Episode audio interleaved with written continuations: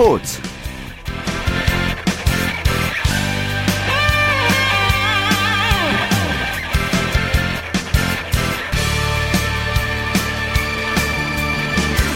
네, 안녕하십니까. 일요일 스포츠 스포츠의 최시중입니다. 자, 2014-15 독일 분데스리가가 어제 개막했습니다. 자, 분데스리가에는 손흥민 선수, 지동원 선수, 박주호, 구자철 선수 등 유럽 리그 중에서 우리나라 선수들이 가장 많이 지금 포진해 있기 때문에요. 국내 축구 팬들의 관심이 갈수록 높아지고 있습니다. 자, 우리나라 선수들 개막전 활약 어땠는지 궁금하시죠? 네, 잠시 후에 이 소식 자세하게 살펴보겠습니다. 자, 오늘도 프로야구 소식으로 출발합니다. 오산의 윤세호 기자 연결되어 있습니다. 윤 기자, 안녕하십니까? 안녕하세요. 비가 자주 내려서요. 오늘도 취소됐습니다. 한 경기가. 그렇습니다. 기아와 하나의 광주구장에서 열리기로 예정돼 있던 경기가 오늘 비로 인해서 또 우천순이 됐고요. 결국 내일 네 경기가 열리게 됐습니다. 예. 자, 나머지 세 경기 상황 살펴보죠. LG 4위로 올라선 후에 계속 상승세를 타고 있는데요. 오늘 롯데와의 경기는 어떻게 진행됐습니까? 네, 현재 9회 초가 진행 중인데요. LG가 6대 5로 역전을 하면서 지금 한 점 차로 리드하고 있습니다. 예, 오늘 뭐 이 두 팀의 경기 역전과 재역전을 반복하는 아주 박빙의 경기가 펼쳐지고 있는데요. 어, 경기 흐름은 어떻습니까? 네, 정말 물고 물리는 접전이 진행되고 있는데요. 어, 롯데가 최준석, 최준석 선수의 프로 홈런과 그리고 뭐 타선의 응징력을 앞세워서 네 5대 2로 역전을 했었거든요. 예. 하지만 8회에 네, 롯데가 수비에서 그리고 불펜 투수들이 제구력 난조를 보이면서 좀 자멸하면서 결국에는 LG에 4점을 내줬고요. 예. 현재 6대 5로 LG가 앞서 있습니다. 자, 황재균 선수의 수비가 좀 아쉽게 느껴졌습니다. 그렇습니다. 황재균 선수가 정말 수비를 잘하는 선수인데요. 오늘 네, 송구에서 좀 아쉬운 모습을 보여주면서 네, 에러를 범했고 이게 또 음, 일루스 어, 박종현 선수가 황재균 선수의 송구를 제대로 캐치하지 못하면서 예. LG가 주자 두 명이 들어왔거든요. 그러면서 네, 음, 롯데가 동점을 허용했고 김승혜 선수까지도 제그런 난조를 보이면서 밀어내기로 실점하고 말았습니다. 예. 한 경기 한 경기가 정말 피말리는 경기이기 때문에 오늘 선발 투수들 신정락 선수, 장원진 선수도 좀 부담감 안고 마운드에 섰을 것 같아요. 그렇습니다. 사실 뭐 지금 양 팀은 4경기가 한국 시리즈 7차전이라고 해도 과언이 아니거든요. 그만큼 장원준 선수 그리고 신정락 선수 모두 중요한 오늘 선발 등판을 했는데요. 어, 장원준 선수 같은 경우에는 7이닝 3실점으로 자기 목숨 다 했습니다. 하지만 뭐 말씀드린 것처럼 장원준 선수 이후에 불펜 투수들이 좀 제구력을 제구력이 안 좋은 모습을 보여줬고요. 예. 야수들도 수비에서 도와주지 못하면서 장원준 선수의 선발승이 날아가고 말았습니다. 예. 현재 4위는 LG고요. 한 게임 뒤진 5위가 두산이잖아요. 예, 두산이 어제에 이어서 NC와 오늘 경기를 치렀는데 경기 끝났나요? 네, 방금 경기가 종료가 됐는데요. NC가 두산을 2대 1로 꺾었습니다. 예. NC는 그러면 6연승이 되는 거네요. 그렇습니다. NC가 정말 기세가 무서운데요. 그러면서 어느덧 넥센과 경기차가 네, 이제 3경기밖에 되지 않습니다. 예. 네, 그야말로 지금 뭐 가시권에 들어갔다고 볼 수 있는데요. 게다가 지금 NC가 넥슨한테도 상대 전적에 있어서 우위에 있거든요. 예. 만약에 이대로 시즌 만약에 NC가 넥센과 똑같은 승률을 기록한다면 네, NC가 2위로 올라서게 되는 그런 경우가 펼쳐질 수가 있습니다. 예. 그만큼 어, 시즌 마지막까지 4위 싸움만이 아니라 2위 싸움도 음, 굉장히 좀 주목을 받게 됐습니다. 예. 두산의 입장에서 좀 아쉬운 경기였는데 오늘 에릭 선수 대 두산의 마야 선수의 선발 투수 맞대결도 상당히 팽팽하고 명품 투수전이었잖아요. 그렇습니다. 두 투수 모두 비록 1회에는 1점씩을 내줬지만 그 이후에 7회까지 무실점 피칭을 하면서 굉장히 안정적인 그리고 뛰어난 투구nem을 보여줬거든요. 하지만 네, 두산이 음, 마지막 판에 막판에 뼈아픈 실점을 했고 LG는 그에 반해서 정말 두산의 실책을 놓치지 않으면서 네, 경기를 뒤집었습니다. 지석훈 선수가 주인공이었는데요. 지석훈 선수가 이용찬 선수를 상대로 3루타를 쳐냈고요. 그 다음에 이용찬 선수가 폭투를 범하면서 지석훈 선수가 정말 NC의 승리를 이끌었습니다. 예. 자, 그리고 파리 SK 삼성과 경기를 치르고 있죠? 그렇습니다. 어제 이어서 정말 뭐 또 타격전이 벌어지고 있는데요. 현재 SK가 삼성에 11대 6으로 앞서 있습니다. 예. 자, SK가 지금 8위긴 하지만은 4위의 희망이 좀 있다고 봐도 될까요? 어떻습니까? 그렇습니다. 뭐 아직 뭐 25경기 이상이 남아 있고요. 어, 오늘 경기 전까지 4위 LG와 3.5경기 차이거든요. 예. 일단 SK가 최근 뭐 오늘도 그렇지만 타선은 꾸준히 폭발을 하고 있습니다.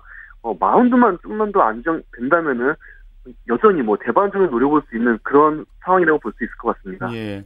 오늘 두산은 지고 지금 LG는 경기 진행 중이지만 앞서 있는 상황인데 LG가 4위 싸움에서 좀 한 걸음 더 앞서가는 상황이 되겠네요. 만약 오늘 이긴다면요?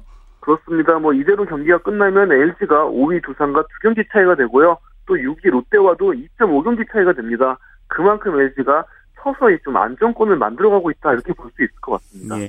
자 그리고 미국 프로야구에서 텍사스의 추신 선수가 뭐 시즌 13호인가요? 홈런 쳤다는 소식이 전해졌습니까? 네 맞습니다. 추신 선수가 오늘 캔자스티와 홈 경기에서 어, 상대 선발 투수인 거스리 선수를 상대로 첫 타석부터 홈런을 쳐, 터, 터뜨렸습니다. 예. 어, 이로써 추신 선수가 다섯 경기 만에 홈런을 쳤고요. 어, 시즌 13호 홈런도 기록했습니다. 예. 근데 홈런 이후에 안타 없고 또 타율에도 변화가 없었어요. 그렇습니다. 홈런 이후에는 침묵하면서 4타수 1안타를 쳤는데요. 예. 시즌 타율은 어, 마찬가지로 2할 4푼 1입니다. 예. 류현진 선수 관련해서 뭐 새로 나온 소식이 있습니까? 어, 아직 뭐 복귀 날짜가 확정되지는 않았지만요. 빠르면 부상자 명단 등재일이 끝나는 오늘 30일에 복귀할 수도 있을 것 같습니다. 오늘 매티니 감독이 직접 류현진 선수의 복귀가 가까워졌다 이런 말을 했거든요. 예. 일단 뭐 음, 지금 불펜 피칭을 하면서 공을 던지면서 컨디션을 점검하고 있는데 어, 지금까지는 어떠한 차질도 없다고 합니다. 그러면서 점점 공건 어, 투구수를 늘려가고 늘려가겠다는 계획을 밝혔는데요. 어, 매티니 감독이 애초에 류현진 선수가 회복이 되면 뭐 불 뭐 마이너리그 등판 없이 바로 메이저리그에서 선발 등판 시킨다고 했거든요. 예. 그만큼 어, 글쎄요 빠르면은 어, 8월 안에도 류현진 선수가 선발 등판할 수도 있을 것 같습니다. 예. 자, 그리고 일본에서 활약하고 있는 이대호 선수 또 오승환 선수 주말 활약은 어떻습니까? 네, 이대호 선수는 오늘 자신의 네 번째 타석에서 중전 안타를 치면서 6경기 연속 안타, 안타를 기록을 했고요. 오승환 선수 또한 오늘 어, 마운드에 올랐습니다. 비록 세이브 상황이 아니었지만 역시나 뭐 압도적인 투구 내용을 보여주면서 네, 무실점 피칭을 하면서 12경기 연속 무실점 행진을 이어갔습니다. 예, 알겠습니다. 말씀 잘 들었습니다. 네, 감사합니다. 네, 오선의 윤세호 기자와 야구 소식 정리해드렸고요. 이어서 축구 소식 일간 스포츠의 윤태석 기자와 함께합니다. 윤 기자 안녕하십니까? 예, 안녕하세요. 자, K리그 클래식 상위권 순위 경쟁 무척 뜨겁게 진행 중인데요. 자, 어제에 이어서 오늘도 22라운드 3경기가 있었습니다. 예, 오늘 경기 3경기 있었는데 오늘 골은 나오, 많이 나오지 않았습니다. 아, 수원과 성남은 1대1로 비겼고요. 예. 인천과 제주는 득점 없이 비겼습니다. 그리고 부산과 전남의 경기에서는 조금 전 끝났는데요. 전남의 스테보 선수가 종료 직전 결승골을 터뜨면서 전남이 1대 0으로 이겼습니다. 예. 자, 경기별로 이제 차근차근 짚어보죠. 어, 승점 한 점 차로 수원이 지금 3위고 제주가 4위잖아요. 예. 수원이 성남과 경기 가졌는데 최근 흐름대로였다면 이제 수원의 뭐 손쉬운 승리가 지금 점쳐지는 경기였는데 두 팀이 이제 무승부로 경기를 마감했군요. 예, 수원 같은 경우에 최근에 안방에서 정말 강한 모습 보였거든요. 최근에 홈 4연승에 홈에서 6경, 6경기에서 5승 1무로 무패였습니다. 예. 하지만 성남도 최근 수원과 두 경기를 치러서 1승 1무로 강한 면모를 보였고요. 특히 이제 올 시즌 첫 번째 맞대결에서는 모두 예상을 깨고 성남이 2대 0으로 이긴 적이 있었거든요. 오늘 역시 두 팀 아주 팽팽한 접전을 펼쳤습니다. 예. 지금은 좀 많이 퇴색됐지만은 두 팀 경기 마계 대전이라고 불리면서 많은 축구 팬 사랑을 받았었죠.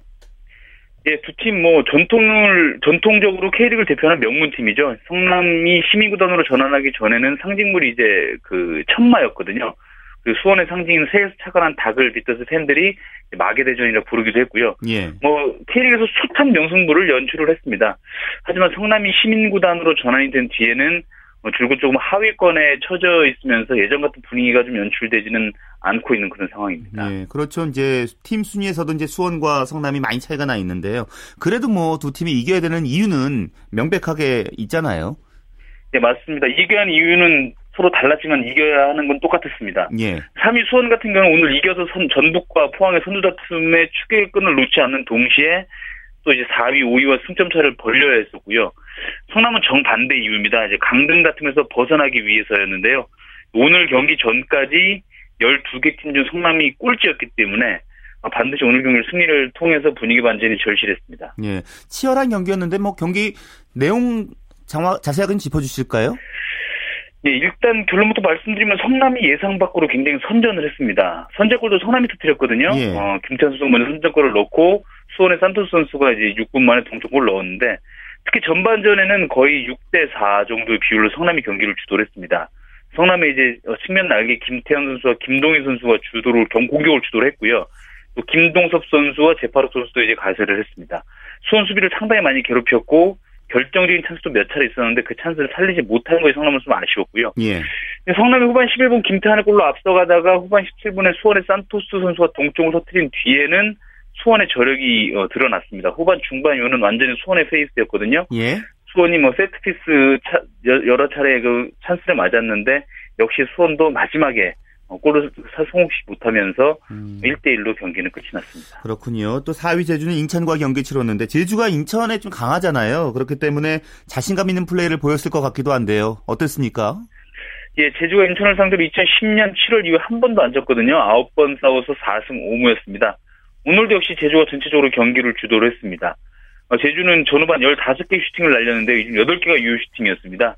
유효 슈팅이 9, 아, 슈팅이 9개, 유효 슈팅이 3개였던 인천을 제주가 상당히 압도한 경기였는데 제주 같은 경우는 오늘 골대 맞고 나오는 슛도 한 번 있었고 어, 여전히 좀 골 결정력에서 조금 아쉬움이 있었습니다. 네. 자 오늘 경기의 승패 어디서 갈렸다고 보십니까? 네, 방금 말씀드린 대로 역시 골 결정력이었는데요. 예. 제주 박경훈 감독도 경기 끝나고 최전방에 세계해줄 선수가 없어서 아쉽다 이런 얘기를 했거든요. 사실 제주 같은 경우에는 지금 어 가장 팀 내에서 득점을 많이 한 선수가 드로게 선수인데 최종방 공격수라고 보긴 힘들죠. 여섯 골을 넣었습니다. 예. 최종에 김현 선수가 한 골, 이제 박수창 선수가 두 골밖에 넣지 못하고 있는데 어 상위 스플릿에 속한 팀들은 팀 내 어떤 좀 간판 스트라이커 득점을 책임질 수 있는 킬러가 있거든요. 제주는 그렇지가 못하기 때문에 계속해서 조금 상위 스플릿의 6위 어, 안에 속해 있으면서도 고전하는 그런 모습을 보이고 있습니다. 예. 또 한 경기가 부산 대 전남의 경기였는데 전남도 오늘 이기면은 이제 3위까지도 차지할 수 있는 상황이었는데요. 어떻습니까? 예, 전남 어, 오늘 경기 정말 중요했죠. 전남이 최근에 4연패로 크게 부진하다가 지난 라운드 수원을 홈에서 3대 1로 이기면서 완전히 분위기를 반전시켰거든요. 예. 오늘 부산을 잡고 어, 만약에 오늘 수원이 졌으면 어, 부, 전남이 3위로 올라갈 수 있습니다. 예. 둘 중에 하나만 성공을 했는데요. 전남은 후반 종료 직전에 스테보 선수의 골로 이겼지만 수원이 비기면서 이제 수원과 전남이 승점은 같지만 어 수원이 골득실에서 3위, 전남이 골득실에서 뒤져서 4위가 됐습니다. 예. 부산도 사실 승점이 필요한 상황이잖아요. 아, 사실 뭐 승점은 부산 훨씬 더 절실하죠. 그렇죠. 부산은 정규리그 11경기 무승으로 부진하다가 지난 라운드 성남을 4대 1로 잡으면서 기사회생했거든요. 예. 부산 같은 경우는 최근 몇 차례 경기 내용은 괜찮았습니다. 하지만 그것이 계속 결과로 이어지지 못해서 아쉬움을 남겼습니다. 하지만 이제 3백으로 바꾸고 최전방에 몇몇 선수, 어, 중앙 수비수 몇몇 선수를 바꾸면서 내용이 좀 좋아졌기에 전남도 오늘 기대를 했고요. 예. 마지막까지 선전을 펼치긴 했는데 어, 후반 종료 1분을 버티지 못했습니다. 예. 부산이 현재 10위인가요? 예, 부산이 현재 10위입니다. 아, 순위를 좀 살펴주시죠. 예, 최상위권 순위는 변화가 없고요. 어, 전북, 포항, 수원 1, 2, 3위는 그대로 변화가 없습니다. 그리고 예. 제주가 전남이 4위까지 뛰어 올라갔고 제주와 울산, 서울의 순입니다. 하지만 중요한 것은 어, 수원, 제주, 울산, 전남, 서울 승점 차가 5점차밖에 낮지 않습니다. 언제든지 두 경기 정도면 3위와 7위가 뒤바뀔 수 있다는 얘기이기 때문에 상당히 조금 치열한 접전이 예상이 되고요. 예. 중하위권은 역시 인천, 상주, 부산, 성남, 경남이 순입니다. 다시 경남이 꼴찌로 떨어졌습니다. 아, 그렇군요. 자, 유럽으로 눈을 돌려보죠. 지난주에는 이제 영국 프리미어리그 개막을 했고요. 이번 주에 독일 분데스리가가 개막을 했는데 우리나라 선수들 활약 어떻습니까? 예, 분데스리가에 뭐 특히 올 시즌 우리나라 선수 많이 많은 선수들이 뛰고 있기 때문에 이제 많은 팬들의 관심을 받는데요. 레버쿠젠의 손흥민 선수는 이제 도르트문트와의 경기에 선발 출전했고요. 팀은 2대 0으로 이겼습니다. 손흥민 선수는 공격 포인트는 없었고 어, 도르트문트의 지동호 선수는 결장을 했습니다. 그리고 호펜하임의 김진수 선수 그리고 아우크스부르크와 경기에서 당당히 선발로 풀라 풀타임을 뛰었고요. 역시 팀이 2대 0으로 이겼습니다. 역시 아우크스부르크의 홍정호 선수는 부상으로 나오지 않아서 코리안 더비는 두 경기 다 무산이 됐고요. 음. 마인츠는 잠시 후인 오후 10시 반부터 이제 파더보른 원정을 통해서 개막전을 치릅니다. 예. 자, 손흥민 선수가 소속한 팀이 이제 레버쿠젠인데 경기 시작 7초 만에 골 기록했다고요? 네. 좀 보기 드문 장면이었는데요. 분데스리가 사상 최단 시간 득점이 나왔습니다. 예. 킥오프, 킥오프가 어, 심판이 킥오프 휘슬을 부른 후에 바로 패스 연결로 골을 뽑아냈는데요. 손흥민 예. 선수도 이 골에 기여를 했습니다. 왼쪽에서 공을 잡아서 이제 동료인 보에니쉬한테 전진 패스를 연결을 했고 보에니쉬 선수가 문전에 있는 벨라라비 선수한테 연결한 볼을 벨라라비 선수가 수비를 제치면서 오른발 슛으로 이제 성공을 시켰는데요. 분데스리가 종전 최단 시간 득점은 11초였다고 하는데 이 기록을 4초 단축을 했습니다. 아, 멋지게 시작하자마자 합작을 했군요. 예, 11년 만에 예. 단축한 기록입니다. 어, 그렇군요. 그리고 이제 김진 선수의 호펜하임 소속이잖아요. 데뷔전을 네. 치렀는데 평가가 좋게 나오고 있어요. 예, 사실 김진 선수가 나이가 22살밖에 안 되거든요. 이 어린 선수가 이제 과연 호펜하임 분데스리가 1부 리그 팀에서 선발로 주전으로 좀 살아남을 수 있을까 좀 우려도 있고 기대도 있었는데 어, 개막전에 선발 쉬운 일이 아니지만 풀타임 뛰면서 아주 좋은 모습 보였습니다. 사실 김진수 선수가 프리시즌에도 계속 좋은 모습 보이면서 기스돌 감독의 신뢰를 받았었는데 그 신뢰가 고스란히 녹아 드러났고요. 특히 김진수 선수는 그 특기인 공격 가담하면서 오늘 또 어, 그 능력을 발휘했는데요.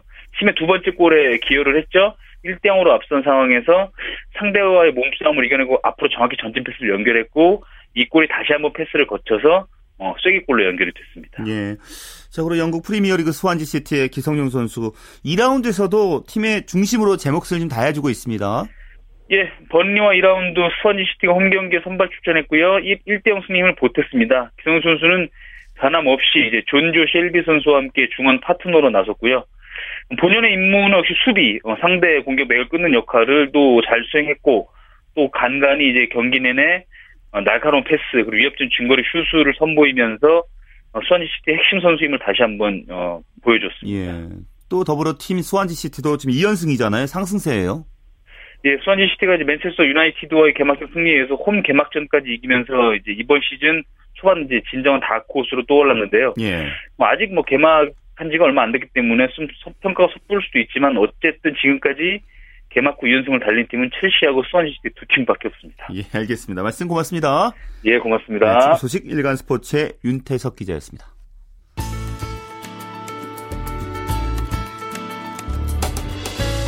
스포츠가 주는 감동과 열정, 그리고 숨어있는 눈물까지 담겠습니다.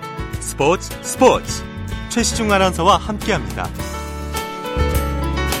네, 스포츠 기록실 시간입니다. 스포츠 평론가 신명철 씨와 함께하죠. 안녕하세요. 네, 안녕하십니까. 음, 종목별 이제 발전사 짚어보고 있어요.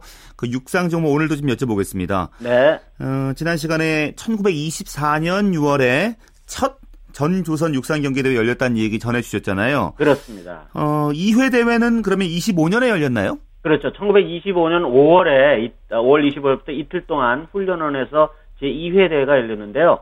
그때 훈련원 이 훈련을 조금 설명을 드리면 지금은 사라졌지만 그 동대문운동장 그 자리에 있었던 건데 그 대한제국 때 그 군인들이 훈련하던 곳이고 또 1907년에 대한제국 군대가 해, 해산이 되지 않습니까? 예. 그 역사가 서려 있는 우리로서는 좀 가슴 아픈 그런 역사가 서려 있는 그런 곳인데 그 훈련원을 이제 경성운동장으로 바꾸기 위한 그런 공사가 그 무렵에 한창이었습니다. 근데 그 공사는 진행되고 있었지만 이미 그라운드에는 국제 규격의 트랙이 마련돼 있어서 제 2회 전조선 육상 경기 대회는 제대로 된 시설에서 치를 수 있었습니다. 그런데 그 대회 기록을 보면 예를 들면 100m의 경우 어, 당시 제2 고보 어, 요즘에 이제 경복 고등학교가 되겠죠. 예. 강도일 선생이 이제 우승을 하셨는데 기록이 11초 6입니다. 그러니까 전대 기록보다 0.4초 단축하면서 11초대로 들어섰거든요. 예, 그런데 16미 16마일 마라톤 그때는 이제 거리에 관계없이 좀 멀리 뛰면 다 마라톤이라고 그랬다는 말씀 드렸죠. 예, 예, 예. 네, 경성고의 김수옥 그 우리 뭐 대선배가 되시는 분이 1시간 55분 대에 뛰었는데 이게 그 전대 15마일 마라톤과 비교해 보면 한 20분 정도 좀 늦은 기록이에요. 예, 그리고 높이 뛰기는 양정고보의 유성남 선수가 1m 53 그리고 멀리 뛰기는 숭실 중학의 그 권정규 선수가 6m 12인데 이 필드 종목들 다 오히려 전대보다 기록이 후퇴를 하고 있습니다. 그때도 물론 이제 체계적인 훈련도 어느 정도 이루는 지고는 있었겠습니다만 역시 요즘처럼 육상 경기에서 기록을 단축하는 일은 참 힘들었지 않았나 그 무렵에도 네 그런 생각이 들고 예. 어쨌든 제 1회 대회는 학교 운동장 휴무 고도 고보 운동장에서 열렸지만 제 2회 대회부터는 제대로 된 제대로 된 운동장 즉 경, 경성 운동장에서 열리게 됐고 이 뭐 스포츠 팬 여러분들 잘 아시겠습니다만 경성 운동장은 이제 해방된 이후에 일정 강경 강경에서 벗어난 이후에 서울 운동장으로 이름이 바뀌었고 1980년대 잠실에 이제 86 아시안 게임하고 88 올림픽을 앞두고 스포츠 컴플렉스가 막 들어서기 시작하지 않습니까? 예, 예. 예, 그때 이제 동대문 운동장으로 이름이 바뀌었고 그 이후에 뭐 잘 아시는 것처럼 2007년 서울특별시가 개- 재개발 계획에 의해서 이쪽에는 이제 운동장이 어. 다 사라지게 됩니다. 아, 그러니까 경성운동장에서 서울운동장, 그 동대문운동장까지 왔군요. 동- 예, 그렇습니다. 근데 서울운동장으로 기억하는 사람들도 별로 많지 않을 것 같은데요? 아, 그렇죠. 그 서울운동장을 기억하시려면 적어도 1960년대, 70년대 때 이제 스포츠를 좋아하셨어야 되니까 지금 나이르시면 이제 중장년 팬 여러분들이 되셨겠죠. 그런데 그 서울운동장에는요, 축구장과 야구장만 있었던 게 아니에요. 다이빙대를 갖춘 국제규격 수영장도 있었고, 그 수영장에서는 그 무렵에 서울 은석초등학교에 다니던 최윤정, 최윤희, 그러니까 최윤은 아시아의 인어죠. 언니가 최윤정 씨인데, 예. 그 자매가 헤엄을 치고 수영을 한참 배우던 그런 곳이기도 하고 또 복싱장과 씨름장으로 쓸 수 있는 테니스 코스, 코트도 있었어요. 그리고 또 하나 요즘의 시각으로는 정말 이해하기 힘든 일이긴 하지만 그 축구장에 그 야트막하게 이제 흙으로 둔독 비슷하게 쌓아놓고 물을 가둬놓고 얼린 뒤에 링크를 만들어서 빙상대회를 열기도 했습니다. 아, 그랬군요. 예, 그리고 그래서 요즘 예전 기록을 이렇게 뒤져보시면 전국 동계체육대회 개최지로 서울운동장 링크라고 이렇게 나오는 걸 보실 수가 있을 거예요. 예. 근데 그 바로 서울운동장 링크가 뭐 특별히 뭐 서울운동장에서 무슨 겨울용 링크가 있었던 게 아니고 제가 바로 앞에 설명드렸던 그런 간이 링크입니다. 아. 참 요즘 스포츠 팬 여러분들은 상상하시기가 좀 어려운 일들이 1960년대에는 그렇게 있었고요. 예. 또 결과적으로는 우리가 반납을 했지만 1970년 제6회 아시아 경기 대회를 개최하려고 했던 것도 바로 서울 운동장입니다. 그 일대 그 무렵으로서는 또 나름대로 이제 스포츠 종합 시설이 있었으니까요. 예, 예. 네, 근데 조금 무모했던 거는 그 서울 운동장 말하면 주 경기장, 축구장이 있었던 그 주 경기장이 그런 국제대회를 하면 보조 경기장이 다 있어야 되는데 예. 예, 보조 경기장이 없었습니다. 그리고 보조 경기장을 만들 만한 터도 사실은 어, 없었습니다. 지금 이 방송 들으시면서 그 네. 서울운동장 혹은 또 동대문운동장으로요. 예, 예. 그 기억하시는 추억들이 상당히 많으실 것 아, 같은데요. 그러실 테죠. 네, 특히 중장년 팬 여러분들은 1970년 멕시코 월드컵 그리고 1970년에 미네 올림픽 그리고 1974년 서독 월드컵 이 예선을 다 치렀던 그런 장소이기도 하고 예. 펠레가 그 산토스 클럽 소속으로 우리나라 와서 경기를 했던 바로 또 그 장소이기도 하고 그 에우제베 벤피카 클럽도 와서 경기했었고 또 뭐 추억의 그 대회이긴 합니다면은 박 대통령 배 국제 축구 대회가 열렸던 곳이기도 하고 예. 또 바로 옆에 있던 야구장에서는 뭐 역전의 명수라는 이름을 들었던 군사상고를 비롯한 이 고교야구 팀들이 정말 열기를 뜨겁게 그랬죠. 꽃피웠던 곳이거든 아니겠습니까? 예. 특히 이제 김기태 선수를 비롯해서 제일동포 야구 선수들이 우리나라에 와서 또래 선수라고 기량을 겨뤘던 곳이기도 하고 또 그래도 이제 조금 전 취재대 팬여들 기억할 만한 일로는 1980년 프로야구 개막전이 사실 잠실구장이 아니고 동대문 야구장에서 열렸었거든요. 예, 예, 예. 예, 그리고 동대문 야구장에서는요, 예전, 요즘 뭐, 프로야구 팬 가운데 여성 팬들이 거의 한 40, 50% 이렇게 가까이 되시는데, 1960, 60년대, 70년대는요, 뭐, 모든 대회가 그렇지는 않았지만, 남성과 동반하는 여성 관객이 가끔씩 공짜로 들어가실 수도 어. 있었던 것이 바로 동대문 운동장 야구장입니다. 그러니까 아. 그 시절에 그런 이벤트를 했었어요. 예, 예. 여성 관객을 좀 많이 모아보려고. 그렇죠. 프로야구 초반만 해도 남성 관객들 많이 왔었으니까, 야, 팬들만. 그럼요, 그렇죠. 그런데 그런 우리나라 이제 근대 스포츠의 숨결이 살아있는 그 서울운동장, 동대문운동장 이제는 예. 축구장 조명탑 한 두 개만 덩그러니 남아있는 그런 곳으로 바뀌었습니다. 예. 자, 2회 대회는 이제 제대로 된 운동장에서요. 종목도 좀 많이 열렸을 것 같은데요? 그렇습니다. 제 1회 대회에서는 뭐 100m, 100m, 400m 이런 이제 트랙 종목이 있었고 필드 종목도 뭐 여러 종목이 있었는데 그 가운데 높은 어들, 낮은 어들이 있었다는 게 좀 신기하다는 말씀 드렸었죠. 예, 예, 예. 네, 이런 종목들 외에 어, 그, 그게 18개 종목이었어요. 제 1회 대회에서는. 근데 제 2회 대회에서는 해머 던지기 하고 오전 경기를 못해서 모두 20개 종목이, 20개 종목이 펼쳐졌는데요. 그 무렵인 1924년 제8회 파리 올림픽에서는 27개 종목이 열렸으니까, 어우, 1920년대 생각해보세요. 그때 이미 우리나라가 제법 육상 경기 대회다운 그런 틀을 갖춰서 이런 대회를 개최를 했습니다. 네, 알겠습니다. 어, 다음 이 시간은 이제 일제 강점기 한국 마라톤의 발전사 좀 살펴보는 시간 갖겠고요. 다음 주 뵙겠습니다. 말씀 고맙습니다. 네, 고맙습니다. 네, 스포츠 기록실 스포츠 평론가 신명철 씨와 함께했습니다.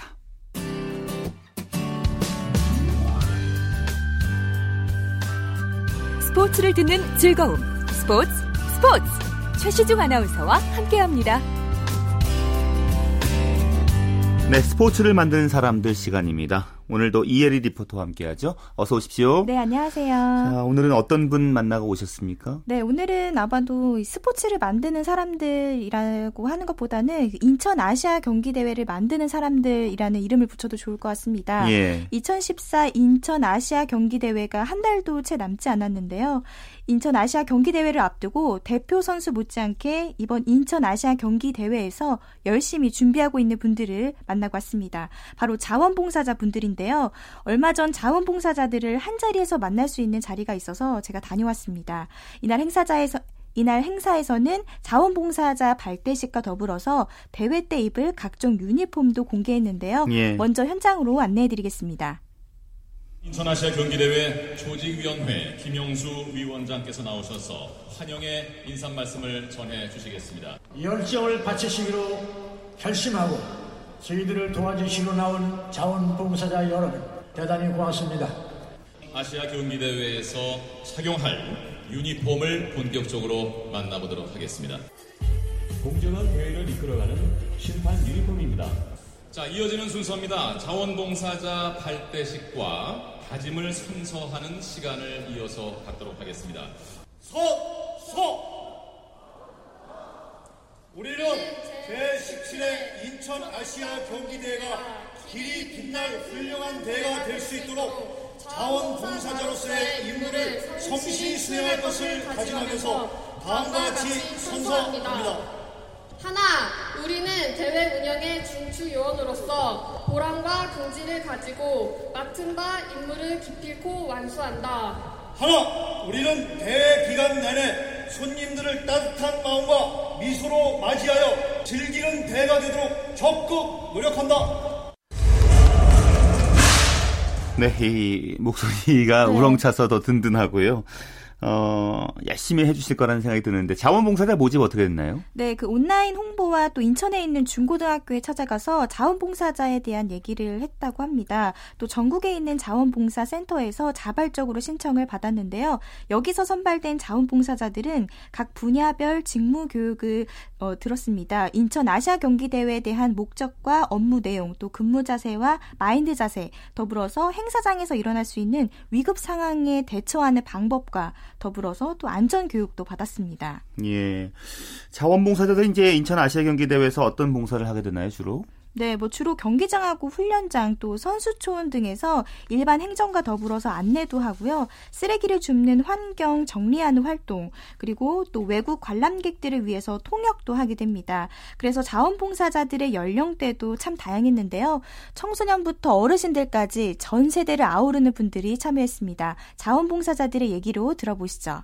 지금 충주 조정 경기장에 그 배치가 돼 있고요. 의무반 도핑부라 해서요. 선수들 진료라든가 치료를 받을 때 안내를 하는 역할을 하고 있습니다. 어, 저는 관람객들이 오시면 그 안내하고 표 티켓 배부하는 안내 역할을 하고 있어요. 저희 중국에서 왔어요. 그 이번 야시아 게임에서 통배 봉사 활동이에요. 나왔습니다. 봉사하는 기쁨으로 그냥 오늘 또 이렇게 나이도 먹었는데 참석하게 돼서 너무 기쁘게 생각해요. 세계대회 때 봉사했었거든요. 그래서 또 좋더라고 해보니까 그래서 그냥 한 번 또 해봤어요. 먼저 마음이 기쁘고 또 건강하고 또 나누고 베풀니까 그냥 마음이 좋아서 그냥 하는 거예요. 처음 맡게 되기 때문에 자원봉사자들을요. 네. 뭐 선수들도 그렇고 이제 찾아뵙는 분들도 그렇고요. 그렇기 때문에 책임감 갖고 어, 좀 친절하게 맞이하시겠죠. 네, 그렇습니다. 이번에 활동하게 될 자원봉사자는 총 13,200여 명이라고 하는데요. 1.9대 1의 경쟁률을 뚫고 선발됐다고 합니다. 이 자원봉사자들은 사명감을 가지고요. 성공적으로 마무리될 때까지 최선을 다할 예정이라고 했는데요. 자원봉사자들의 각오 들어보시죠. 각국 이제 선수나 임원들 어, 그 경기 내내 좀 안전하고 편안한 그런 경기를 진행할 수 있도록 그 일부를 제가 담당해서 최선을 다하겠습니다. 경기 중에 다치거나 진료를 필요한 선수들은 언제든지 찾아오시면은 제가 성심성의껏 최선을 다해서 편히 모시도록 하겠습니다. 봉사를 한 역할을 맡은 만큼 사람들 웃는 얼굴로 밝게 경기가 잘 원활하게 진행되도록 도와드릴 테니까 관람하러 오신 분들도 저희에게 믿고 마음껏 물어봐 주시고 그리고 인천 아시안 게임이 성공적으로 잘 이루어졌으면 좋겠습니다. 화이팅! 우리나라 선수들이 워낙 잘하고 있지만서도 더 잘할 수 있도록 마음으로 응원하고 또 몸으로도 응원해서 좋은 성과가 있기를 바라겠습니다.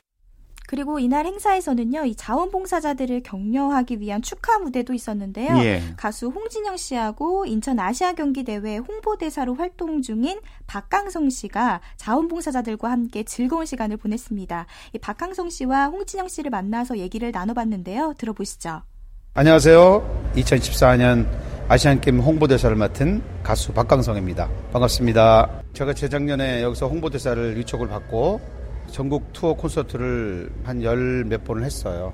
그때마다 이제 제가 무대에서 아시안 게임에 여러분들의 많은 관심을 부탁드린다.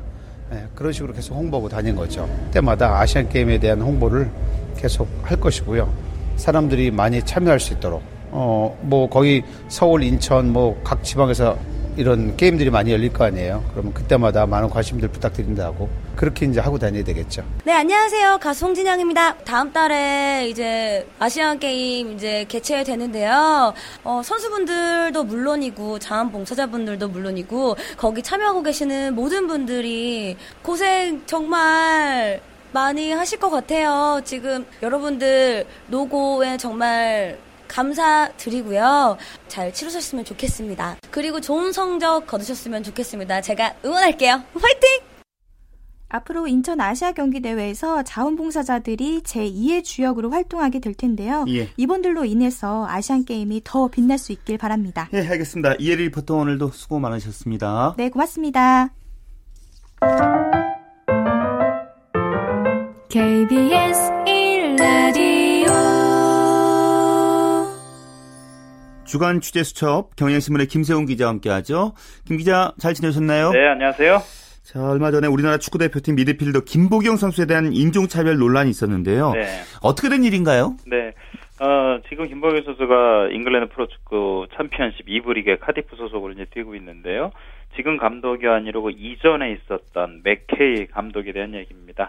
어, 팀 구단 관계자들하고 주고받은 휴대전화 문자나 이런데 성차별적 얘기, 인종차별적 문구, 동성애를 혐오한다는 내용이 담긴 게 이제 뒤늦게 밝혀졌죠. 예. 그 내용들은 뭐 아시아 선수를 찢어진 눈을 가진 자들이다. 뭐 이런 표현도 사실 있었고요. 뭐 동성애자로 알려진 프란스 선수에게 대해서는 개인은 믿을 수 없다. 뭐 흑인 선수에 대해서는 경력이 별로다. 나이지리아 출신이다. 뭐 이런 음. 얘기를 했습니다. 이 맥케이 감독이 팀 구단 어, 구단주하고 불화설에 시달리다 지난해 12월에 경질이 됐어요. 예. 음, 근데 그 경질된 이후에 지금 뭐 소송도 구단하고 벌이고 하면서 그 소송에서 아마 좀 그 맥케이 감독하고의 그 우위를 점하기 위해서 구단이 약간 좀 이런 그 인종차별적 발언한 걸 더더욱 부과시켰다는 느낌도 받습니다. 예. 결국 맥케이 감독이 사실 인정했죠. 네. 김보경 측 에이전트는 인종차별 없었다. 오히려 보도가 거짓이다. 이런 얘기를 했지만요. 사실은 사실로 드러났습니다. 맥케이 감독이 직접 영국 스카이 스포츠하고 인터뷰에서 내가 그것들을 다시 다 읽어봤다. 부적절한 내용이었다. 모두 내 잘못이다. 그때 스트레스, 스트레스가 많아서 그렇게 했다. 하지만 변명할 여지가 없다. 사과하고 싶다. 이런 얘기를 했습니다. 음. 아마 맥케이 감독도 그 카디프 구단에서 명백한 증거나 이런 걸 내놓고 얘기를 하니까 빼도 박도 없어 일단 인정을 했고요. 지금 나이가 이제 40대 초반이에요. 그러니까 다른 팀에서라도 감독을 하려고 하면 일단 이런 부분에 대해서 깨끗이 인정하는 게 바람직하다고 생각한 것 같습니다. 예. 자, 유럽 각국 축구 리그에서요. 네. 이렇게 인종차별 논란이 잊을만 하면 좀 들리는 것 같은데요. 그렇습니다. 최근 한 2, 3년 정도 지금 계속 생기고 지금 있죠. 얼마 전에 네, 그한 2, 2, 년전 정도 되죠. 이탈리아 프로축구 에이스 AS 로마의 관중이 에이스 밀 에이, 에이스 밀란 소속인 프린스 보아텡이나 어, 마리오 발라, 발로텔리 이런 선수들한테 인종차별적 야유를 보내기도 했고요. 디디에 드록바가 갈라타사라이 뛸 때도 원숭이 취급을 하는 또 팬들하고 또 강하게 싸운 적도 있었습니다. 예. 잉글랜드 첼시의 존 테리도 역시 퀸스파크 레인저스의 안톤 퍼디난드에게 인종차별적인 발언을 한 게 밝혀졌었고요. 우리 박지성 선수도 에버튼 팬으로부터 아시아를 비, 아시아를 비방하는 발언도 듣기도 했었죠. 최근 들어서 축구가 많이 외국 선수들한테도 외국 지도자들한테도 유럽 축구가 개방이 되면서 이런 일들이 빈번하게 일어나고 있고요. 음. 영국 축구가 다른 나라에 비해서 인종차별적 그 차별에 대해 상당히 엄격하게 처벌하고 있습니다. 예. 아시다시피 프리미어리그가 그 다른 리그에 비해서 가장 글로벌화된 리그이기도 하고 축구계에서는 뭐 글로벌 히트 상품이라고 볼 수가 있죠. 근데 그 히트 상품 만들기 위해서 외국 선수나 외국 감독들을 대거 이제 적극적으로 받아들였고요. 그 상태에서 음, 이 외국 선수들이나 이런 선수들에 대한 인종 차별적인 발언은 발언은 리그의 인기나 리그의 정체성을 흔드는 그런 문제가 될 수가 있으니까요. 영국 프리미어리그나 영국 축구협회뿐만 아니라 한때는 영국 정부까지 나서서 아주 강력하게 대응한 적이 있었죠. 예. 그런데 이제 다른 종목에서도요. 네. 묵시적으로 또 암묵적으로 인종차별 좀 적지 않게 발생은 하고 있지요. 그렇습니다. 뭐 미국 MLB 같은 경우 이제 왜 흑인 감독이 뭐 거의 없었던 적도 있었고요. 그리고 NBA에서는 전부 다 흑인 선수뿐이니까 백인 관중들이 없다 라는 이유로 흑- 백인 선수를 한 명씩 끼워서 하는 그런 경기도 있었고 지금도 NFL 미국 프로풋볼에서는 흑인 쿼터백을 보기가 좀 어려운 상태고요. 얼마 전까지만 해도 북미 아이스하키 리그에서 흑인 감독이 없었습니다. 예. 또 흑인은 수영할 수, 뭐 수영하는 선수가 거의 없었고 또 스키 타는 선수도 역시 흑인 선수들이 없었고요. 또 단거리나 장거리에 잘 뛰는 건 흑인이기 때문이다. 그러니까 모든 걸 좀 신체적인 문제로 이게 생각을 하지 이걸 지리적이나 환경적, 문화적, 사회적, 역사적인 그런 배경을 무시한 채 오직 오직 신체다라는 이유로 신체가 흑인이다. 그래서 운동을 잘한다. 이런 식으로 많이 좀 선입견을 갖고 대응했던 것도 많았죠.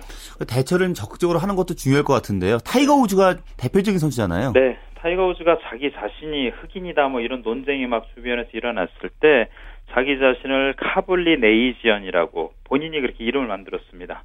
이거는 이제 네 개, 이 의미는 이제 Cab, 어, 어, Caucasian에서 백인이다의 CA, black에서 BL, American Indian에서 IN, Asian에서 Asian 이렇게 해서 이거를 네 개의 단어를 합성한 거거든요. 예. 이걸 본인이 이제 설명을 하면 난 4분의 1이 태국인이고 4분의 1이 중국인이고 4분의 1이 아프리카 미국인 피가 흐르고 나머지는 토착 원주민의 피와 백인 유럽 피가 섞여 있다 이런 뜻이죠. 그러니까 예.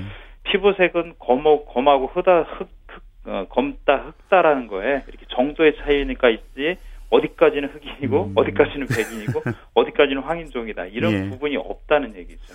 예, 알겠습니다. 어쨌든 뭐 사회 각 분야에서도 인종차별은 반드시 좀 사라져야 될 것 같고요. 네. 네, 말씀 고맙습니다. 네, 고맙습니다. 네, 김세훈의 주간 취재 수첩이었습니다.